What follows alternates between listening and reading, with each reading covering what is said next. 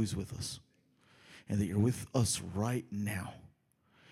And for those that are that don't even know what I'm talking about, just want to invite you to say, Jesus, help me to know you. God, would that happen tonight, that we'd know you more? In Jesus' name, amen. Okay, you guys can sit down. I want you to, to think about what it would be like if, okay, if, if you need a Bible, Mr. Matt's got Bibles for you right here. If you need a if you don't have a Bible, please raise your hand. He'll he'll sell you one for a dollar fifty. No, another. He can actually borrow one for free. Uh, okay, I want you guys to imagine we got a community here of people who love each other. Is is the devil at work against the people in this community? Absolutely. But the devil is not going to succeed no matter what the devil tries because we have the Holy Spirit of God on our side. What we've been studying in the book of Acts over the past, I don't know, several months is Jesus's campaign to set up a kingdom through his people. If you guys remember, he left this planet. He steps off this planet after he had been put to death, after he'd been resurrected. And before he steps off this planet, he promises his followers his people, that they're going to receive power from his spirit. So, as Jesus was here on earth as one physical body, the Holy Spirit empowered one physical person. But his intention was that every person, every person who calls him, calls themselves by his name, would have his spirit in them to enable them to do the kinds of things that he did. That was his plan. So he leaves and he pours out his spirit on that community people. First of all, 120 people in one day that explodes to 3,000 people. And a little bit later, there's about 5,000 people who are part of that community. And then something happens where the devil, who has been attacking, trying to destroy, he, the devil steps over a threshold that he hasn't stepped over before, and he succeeds in putting to death one of the leaders of the church of Jesus a guy named Stephen. You guys remember this? I want you guys to imagine what that was like for that community people. Imagine that here we are at the Cornerstone serving coffee, serving burgers on Friday. By the way, there are burgers served tomorrow at, at 1230, right? So come get a burger.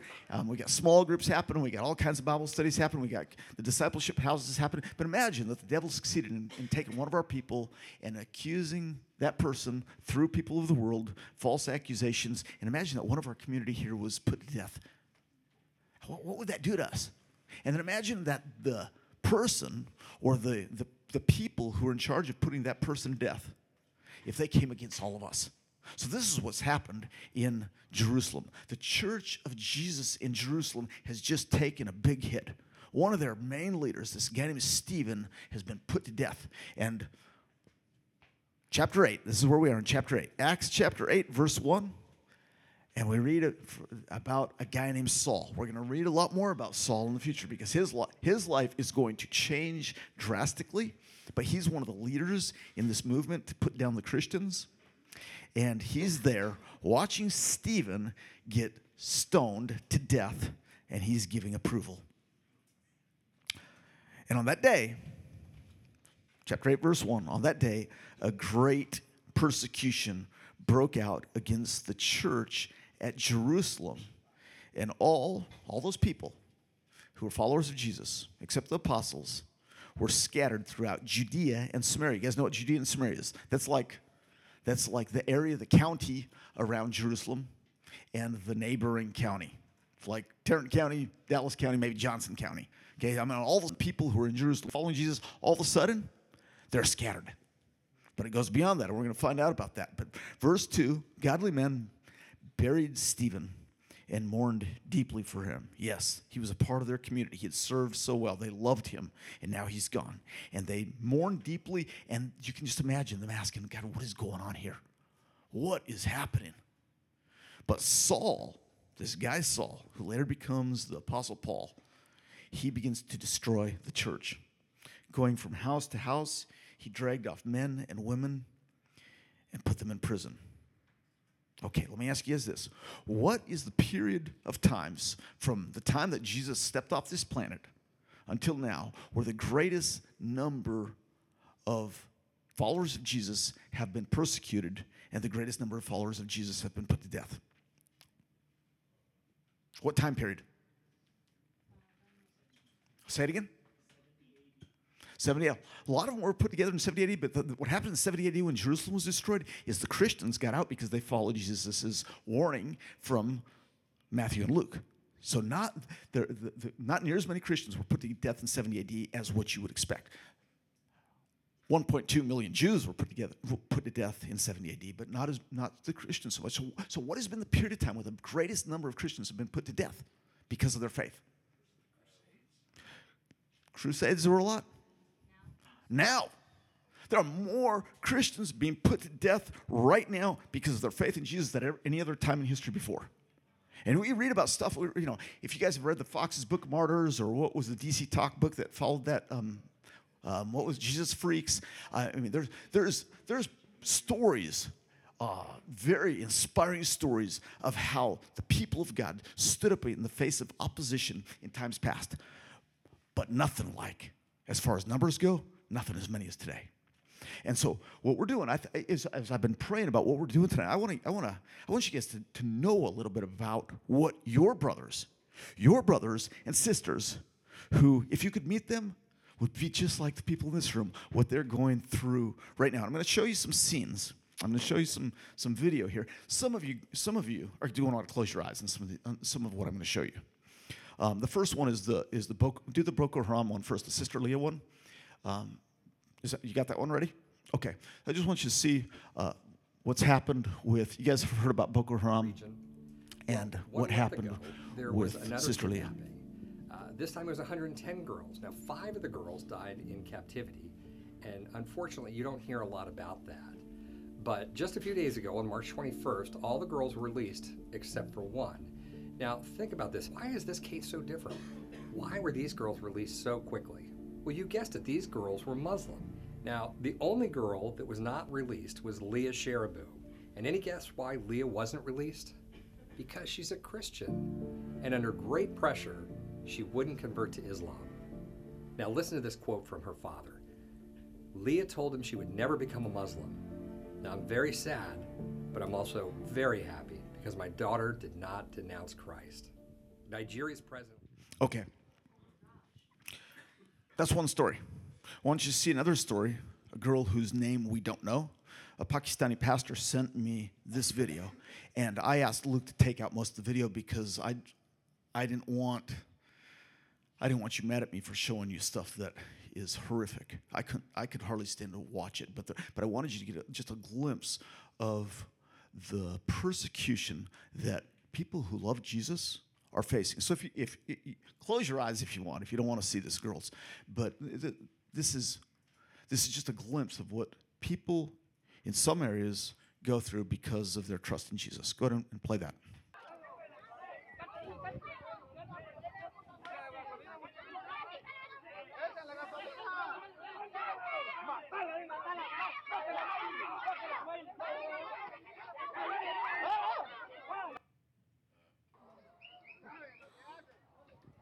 Okay. So she loses her life because of her faith in Jesus. Okay. The point is here's what I want you guys to get. I don't want to just gross you guys out. Uh, the point of this is that there are people who, right now, today, are facing persecution because of their trust in Jesus. I want you guys to see a, a website that is a prayer website that is kind of an, an updated news website that, that tells what's going on in regards to persecution of Christians. So why don't you, why don't you I commit to pray.com. You guys can look at this. There's prayer requests on here. Some of these are exciting because some of these are, are breakthroughs in the direction against persecution, and some of them are, are horrific, sad stories that we need to pray for because of what they're going through. So go ahead and put that website up there if you can.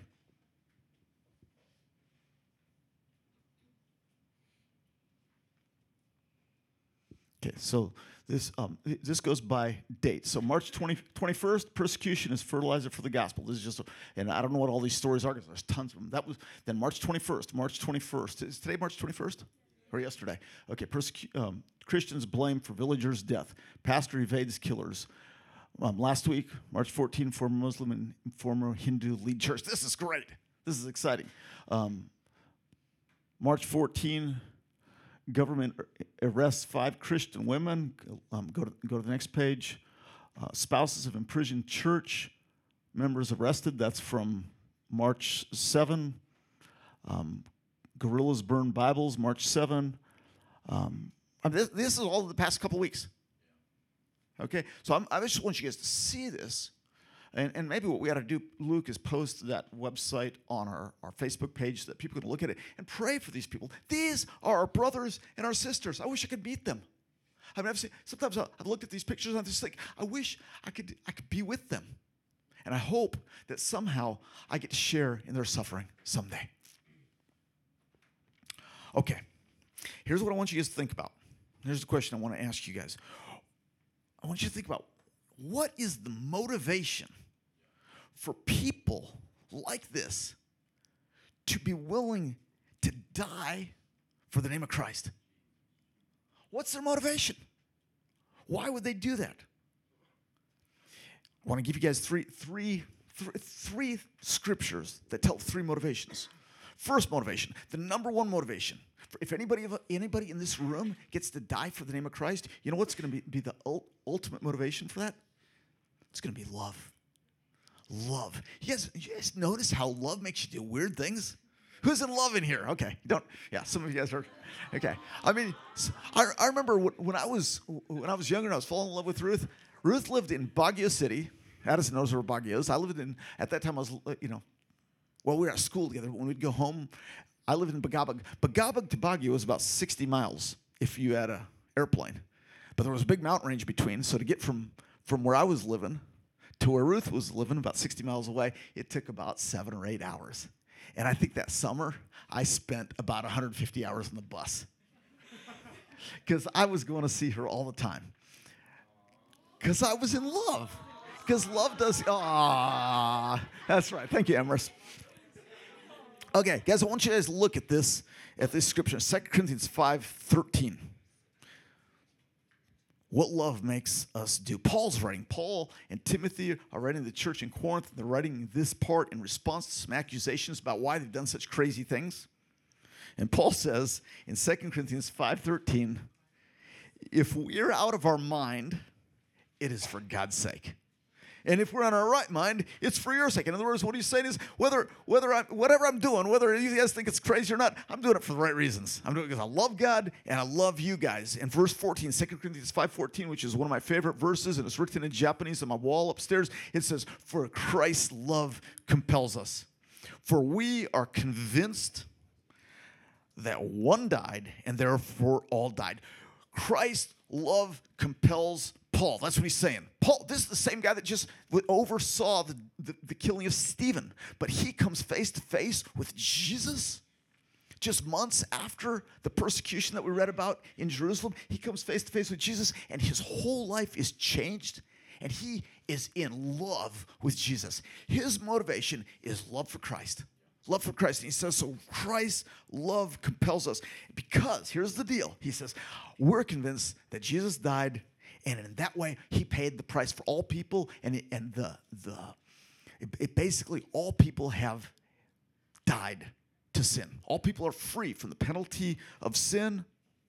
And Jesus died. Look at verse 15 of 2 Corinthians 5 and Jesus died for all people your professors the people that were killing the girl here. He died for all people so that those who live would stop living for themselves but live for him why did Jesus die? So that you guys would stop living for yourselves and live for Him because that's the best way to live. Anybody who's decided not to live for themselves and has decided to live for Jesus will tell you it's the only way to live. It's the only satisfying way to live. And any, t- any amount of living for ourselves that we do turns out to be worthless. And everything that we do out of living for Him is great, compelled by the love of Christ. Why? Do people, why are people willing to die like that? Because it's, because I love Jesus. One reason is a motivation of love. Second, second reason that people are willing to die is because in their minds, just think about this. In their minds, it is worth it. It's worth it.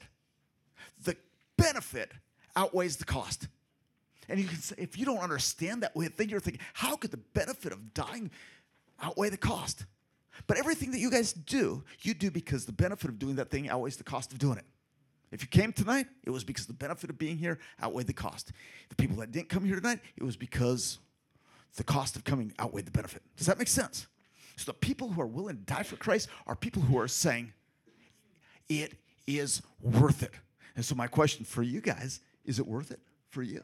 Is it worth it for you? And Jesus says in Luke 9 24, he says, anybody who wants to save his own life, they're going to ultimately have to lose it. They're going to be able to say, my life isn't that important. Anybody who's trying to save their own life, all about preservation, all about I gotta I gotta keep myself safe. I gotta make enough money so I can get a security system in my house so nobody gets into my. I mean, all the the precautions that the world tells us that we need to protect ourselves. Jesus says, you know what? I'll take care of you. You trust me. And you're like, Jesus, if you're gonna take care of me, then what about those people? Weren't you gonna take care of them? Okay, hold on, because I want to I want to talk about that in a second. Right now, we're talking about motivation. The motivation is all is love. Motivation is the cost. The benefit is is is worth is worth it.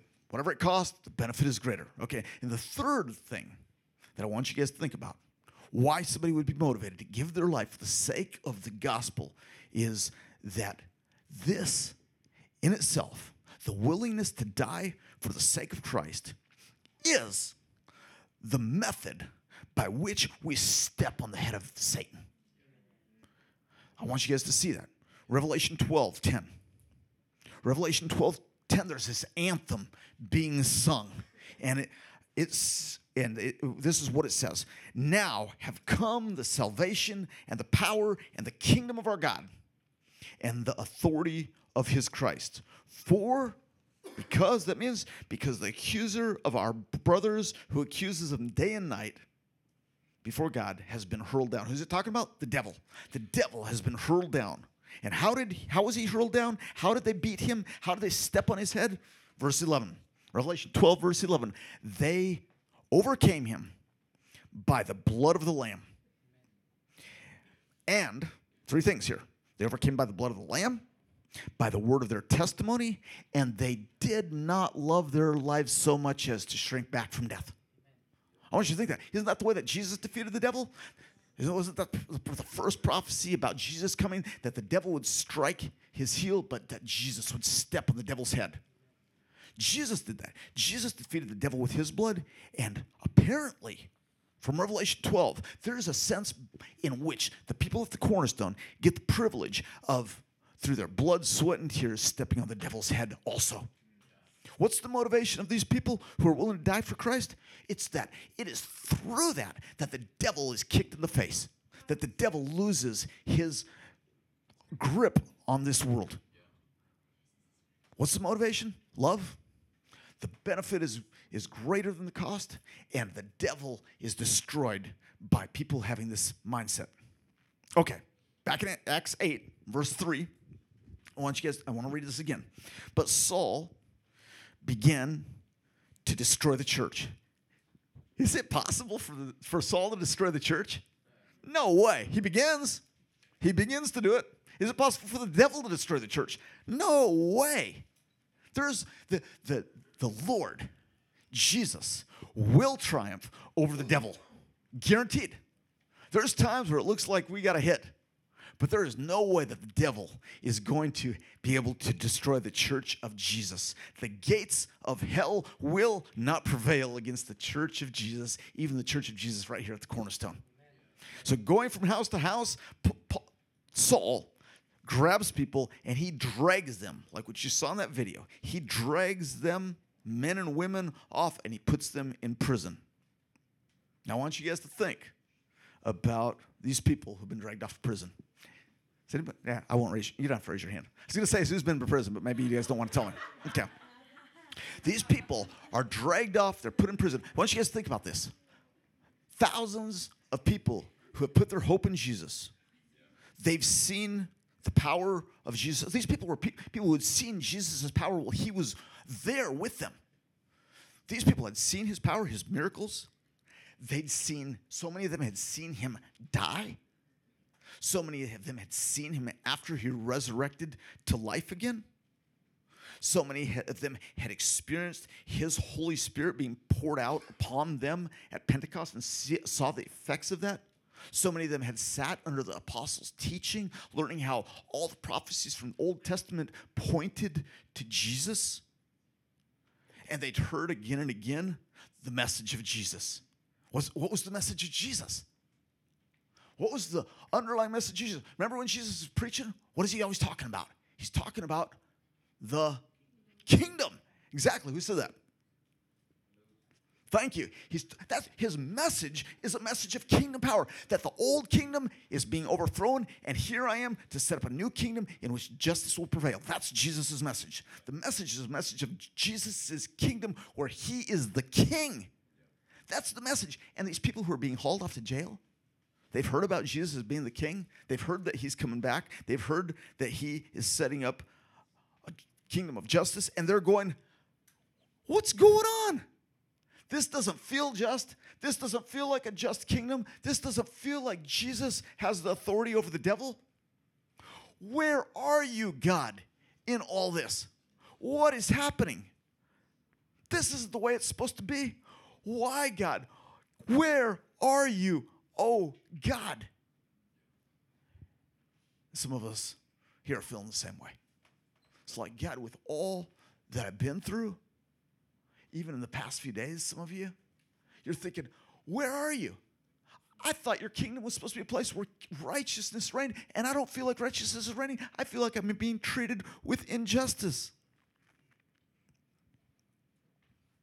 So I want to answer this question for you because I want you to have certainty why stuff like this still happens, why stuff like this happens in other parts of the world, and why lesser stuff but really hard stuff still happens in your life. So, first of all, we got to understand what God is doing. If we don't understand what God is doing and how He's doing it, you guys, by the time you're my age, are going to be bitter people because you're going to accuse God of not having come through for you. And what you'll still do is you'll still go to church on Sundays, some of the time. And you still might give some money to the church because you think, well, that's what, you know, I guess I got to do that. But deep inside, you're going to have a distrust of God because He didn't come through for you in the way that you believe that He should if He was really a good God. I, we got to understand this. So, what is God doing? You understand what God was up to was not trying to make the lives of all those people who went off to jail easy. If He was willing to go through so much pain Himself to build His kingdom on this planet, doesn't it not st- does it not stand a reason that he's willing to let some of his people go through a little bit of pain also if that will help to build his kingdom? Absolutely. His goal is building a kingdom on this planet by building a kingdom in your heart. Building his kingdom in your heart. And that can only happen if you trust him and the question that he's asking you in, in all this stuff is do you trust me and remember what Jesus said? He said, Don't be afraid of those who kill the body, who afterwards can't do anything worse. I'll tell you who to fear. You fear the judge, who after killing has authority to throw you in hell. That's who we should be afraid. This is nothing compared to hell. Jesus, Jesus talked more about hell than he did about heaven. Hell's a real place, and he doesn't want anybody to go there because he loves all people and he would do anything to keep every person out of hell, including dying again if that would, do, would make a difference. But he doesn't need to. He already did it once. He died for every single individual person. Yes, there's a sense that he died for everybody collectively, but he would have died for you if you were the only person alive, even if you rejected him. He died for you. He loves you. He will do anything to keep you out of hell. You guys know what hell is? Hell is being cut off from the author of life. And there's one person who never did anything wrong who was cut off from the author of life, and that was Jesus himself. God, who is omnipresent, omniscient, omnipotent, became a human so that he could experience the punishment that Steve deserves, that the Boko Haram people deserve, that the people who were killing that girl deserve. He died for them. He died for me. That's what Jesus did. Jesus did that because he loves it. That's what he's up to. Now, how does he do it? How does he build his kingdom? Not by force. Every other king that has, has set himself up in authority before has come in and said, I'm in charge, and if you don't like it, you die. And Jesus, he comes and says, Take it if you want it, but no pressure. And never forces himself on anybody. What Jesus said after he shows how much he loves you, he takes his disciples after he comes to life again, after he's after he's raised from the dead, he says, As the Father sent me, I'm sending you. Do you guys remember when Jesus says this? As the Father sent me, I'm sending you. You know what? How, the, how did the Father send Jesus? As a servant to die. And Jesus turns around and says, Hey, you saw how I died? Guess what? I'm sending you guys out to do the same thing. Motivated by love. And that's why Paul says, and Matt, Matt mentioned this verse just a little bit ago. Paul says, when he's when, eh, eh, out of this, in this motivation of love for Christ and, and Jesus' kingdom, he says, I rejoice in what I have suffered for all of you, and I fill up in my body what is still lacking in regards to Christ's afflictions. What Paul is saying is that the pain that Jesus went through was enough to pay for sin, but the building of the kingdom is not done yet. And therefore, in this body of mine, I will allow pain if I can just give Jesus one more ounce of glory. And I want to say the same thing. I want to say the same thing, Lord. Whatever glory you can squeeze out of my life, one more drop of glory out of my life, I want it. Whatever it costs me, whatever it's going to cost me, I want you to get glory from this life in the 9,600 days I got left. Every day, every penny, every conversation, every ounce of energy for the glory of Jesus, as painful as it might be. I want that, and I want it for you guys too, because it's, it is life. It is the way to live. And anything else, anything we spend our, our energy and time and money on for ourselves is worthless. Here's what I want you guys to get that there is nothing that is that you are going through, no pain that you're going through that is going to be wasted if you're a person who loves him and have answered his call. What's the verse that talks about that? You guys know? We know that God causes all things to work together for the good of those who love him and who are called according to his purpose. Where's that found? Romans 8 28. Here's the deal it doesn't say that God causes all things to work together for good for everybody. God causes all things to work together for the good of those who love him and who have answered the call on their lives. Those who are called according to his purpose. Amen. So here's the guarantee whatever you're going through right now, God will use for good if you love him, if you love him and respond to his call on your life. If you don't love him, what's going through now won't turn into good. It's not going to turn into good. Okay, I want to tell you some stories of this truth, okay? There's a few, few stories. For, there's some stories that I want you guys to think about and apply to your own lives of how God turns terrible things into good. You guys remember the story of Joseph in the Old Testament? One of the best stories in the Old Testament from Genesis 37 through the end of the end of the book of Genesis.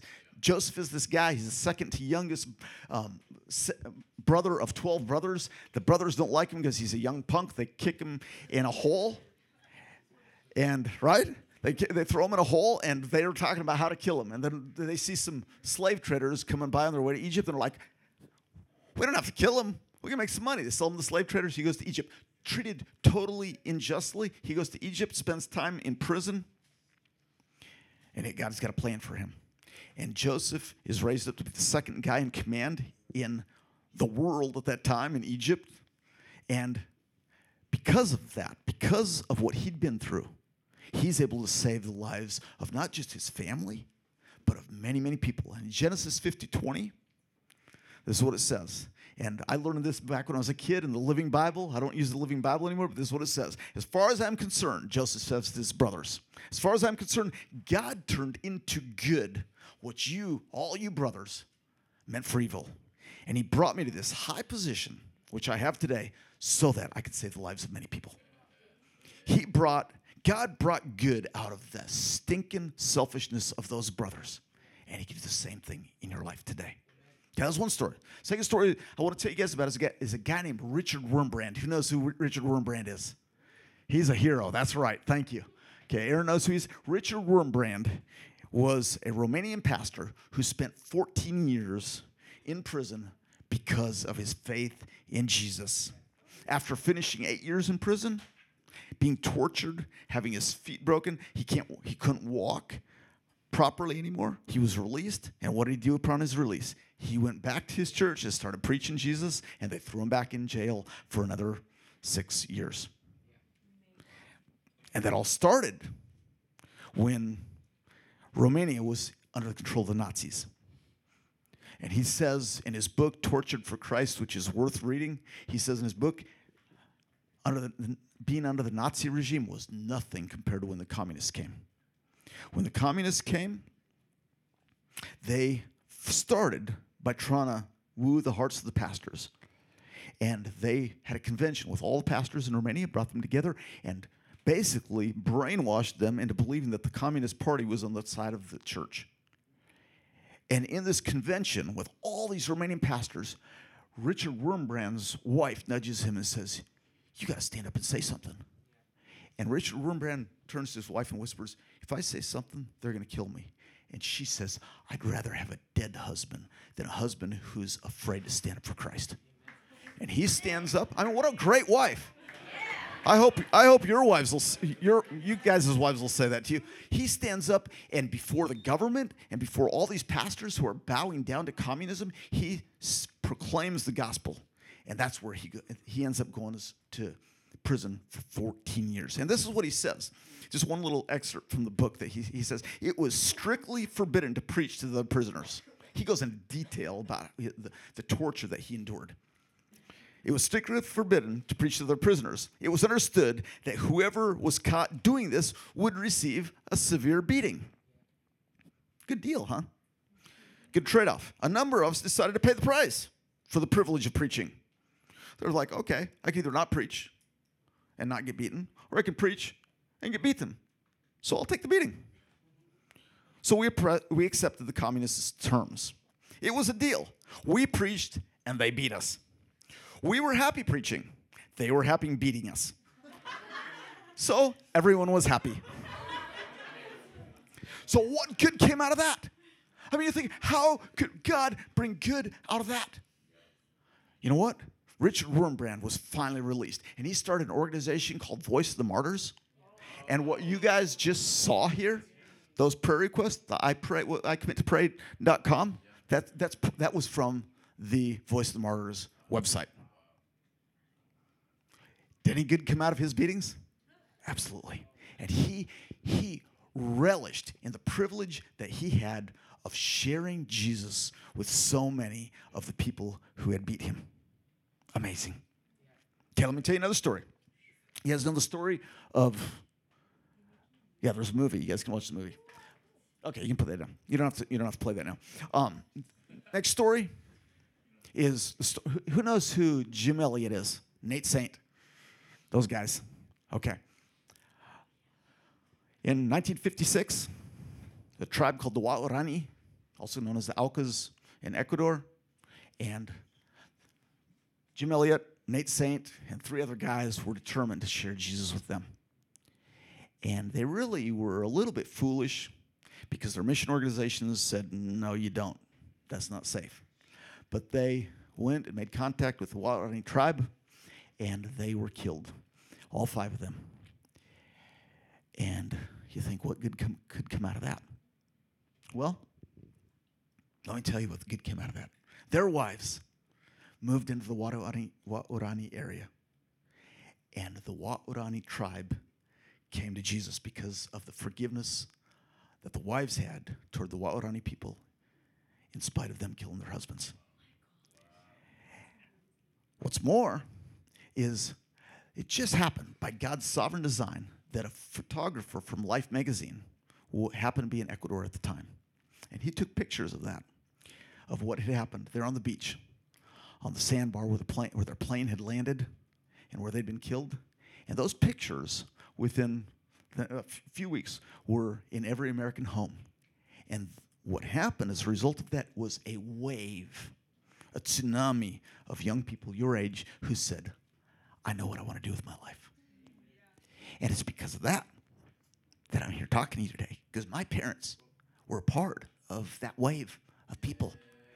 And, um, and I just, you know, I, I'm, I'm so privileged to have to have a connection with that. In fact, I had uh, the, the search, I'm pointing up there like I showed you the video, but um, I, ha- I, had this um, somebody who's a, uh, who's a friend of mine who is on, who's now in heaven.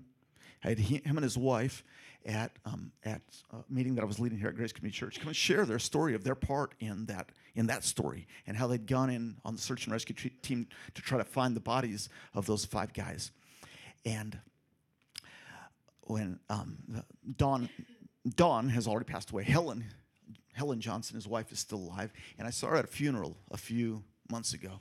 And she took my hand when she saw me. She said, Steve, I want you to know I pray for you and your ministry every day.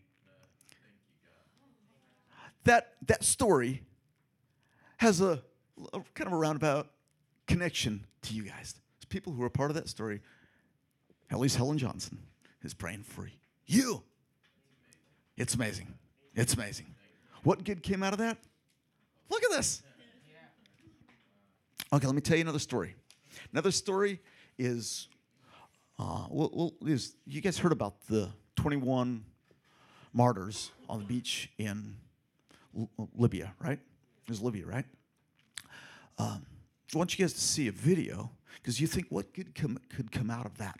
I want you to see a short video um, of re- regarding people from those those martyrs' families. So can you play that? Welcome to this edition of Christian World News, everyone. I'm Wendy Griffith. Thanks for joining us. Well, imagine seeing your husband, brother, or father brutally killed by religious fanatics. That's what happened to many families when ISIS executed 21 Egyptian Christians in February. While the horrible video led to worldwide outrage, some families are happy that the martyrs kept their faith. And as Gary Lane found out, they're ready to forgive. I was very proud that my husband stood firm in his faith and that he didn't deny Jesus. That surprising reaction is happening 150 miles south of Cairo, in the village of El Aour. Residents there honor the sacrifice of 21 Egyptians brutally murdered last February by ISIS. Their pictures are prominently displayed in the sanctuary of Virgin Mary Church. 13 attended this church. The martyrs left behind family members, like 23 year old Miriam Farhat. She became a widow when the militants beheaded her husband Malik Ibrahim in Libya. She first learned of his murder when she saw this now infamous video on local television. We were very sad for the first two days, but we hadn't seen the video. When we saw them in the video calling to Jesus, we were very comforted.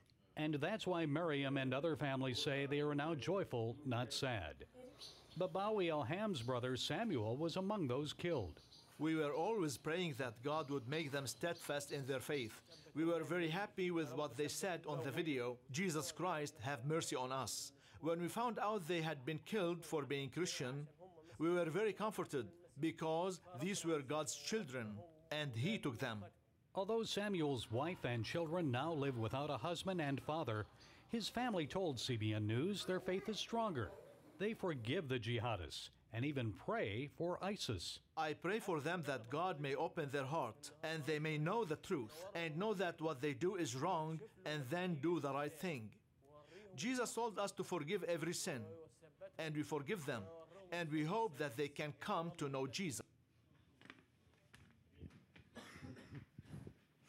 Can any can any good come out of the killing of 21 people?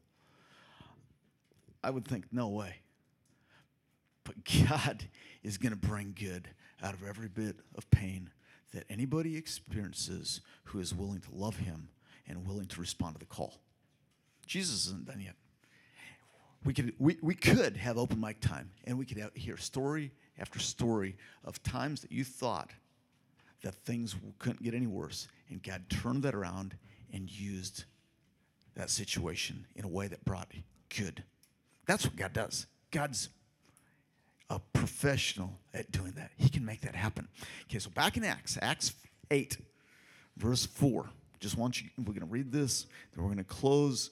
There, those, here- here's what I want you guys to think about. These people are dragged off to prison. What good could happen? We're told. Those who had been scattered preached the word wherever they went. Philip went down to a city in Samaria and proclaimed the Christ there. When the crowds heard Philip and saw the miraculous signs he did, they all paid close attention to what he said. With shrieks, evil spirits came out of many, and many paralytics and cripples were healed. And so there was great joy in that city, and in the next city, and in the next city, and the next city. And what we find out in the next sections and through the rest of the book is the people who left Jerusalem because of the persecution, they went all over the known world, all the way from Britain to India. So that within a few years, there were, there were Christian communities all over. The gospel spread all over because of that persecution. Because of the persecution that seems so horrific and that Stephen gave his life for. First thousands and then tens of thousands, and hundreds of thousands, and then millions of people, and then us came to know the great news of Jesus. So, guys, we're gonna we're gonna end by singing this, this song about the forgiveness of Jesus. We've been forgiven. We've been forgiven because of what Jesus did for us. He gave his life for us. And as we sing this, here's, here's what I want to ask you guys to do. Is would you, would you just say, Lord, here's my life. We all know that that our lives apart from him don't mean anything. Here's my life, oh God. Would you use my life to get glory for yourself in any way that you want, regardless of whether it's something that right now I think I like or not? It's the safest place to be.